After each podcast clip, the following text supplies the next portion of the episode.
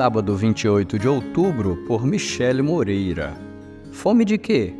Assim ele os humilhou e os deixou passar fome, mas depois os sustentou com maná, que nem vocês, nem os seus antepassados conheciam, para mostrar-lhes que nem só de pão viverá o homem, mas de toda palavra que procede da boca do Senhor.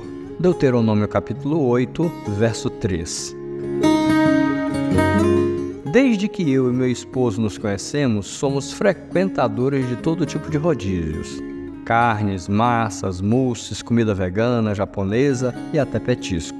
O lema era passar o dia com fome ou comendo o mínimo possível e então no restaurante comer como se não houvesse amanhã.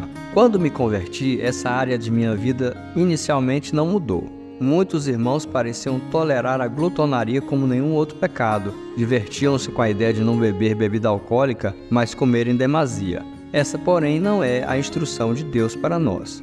Quem é dominado pela carne não pode agradar a Deus. Romanos 8:8. Ele deseja que em tudo tenhamos moderação, equilíbrio, domínio próprio, fruto de seu espírito. No contexto do versículo de hoje, vemos que o povo no deserto desejava satisfazer os desejos da carne em detrimento de fazer a vontade de Deus. Eles preocupavam-se mais em se sentirem saciados com alimento físico do que seguir as orientações daquele que, com forte mão, tirou-os da escravidão.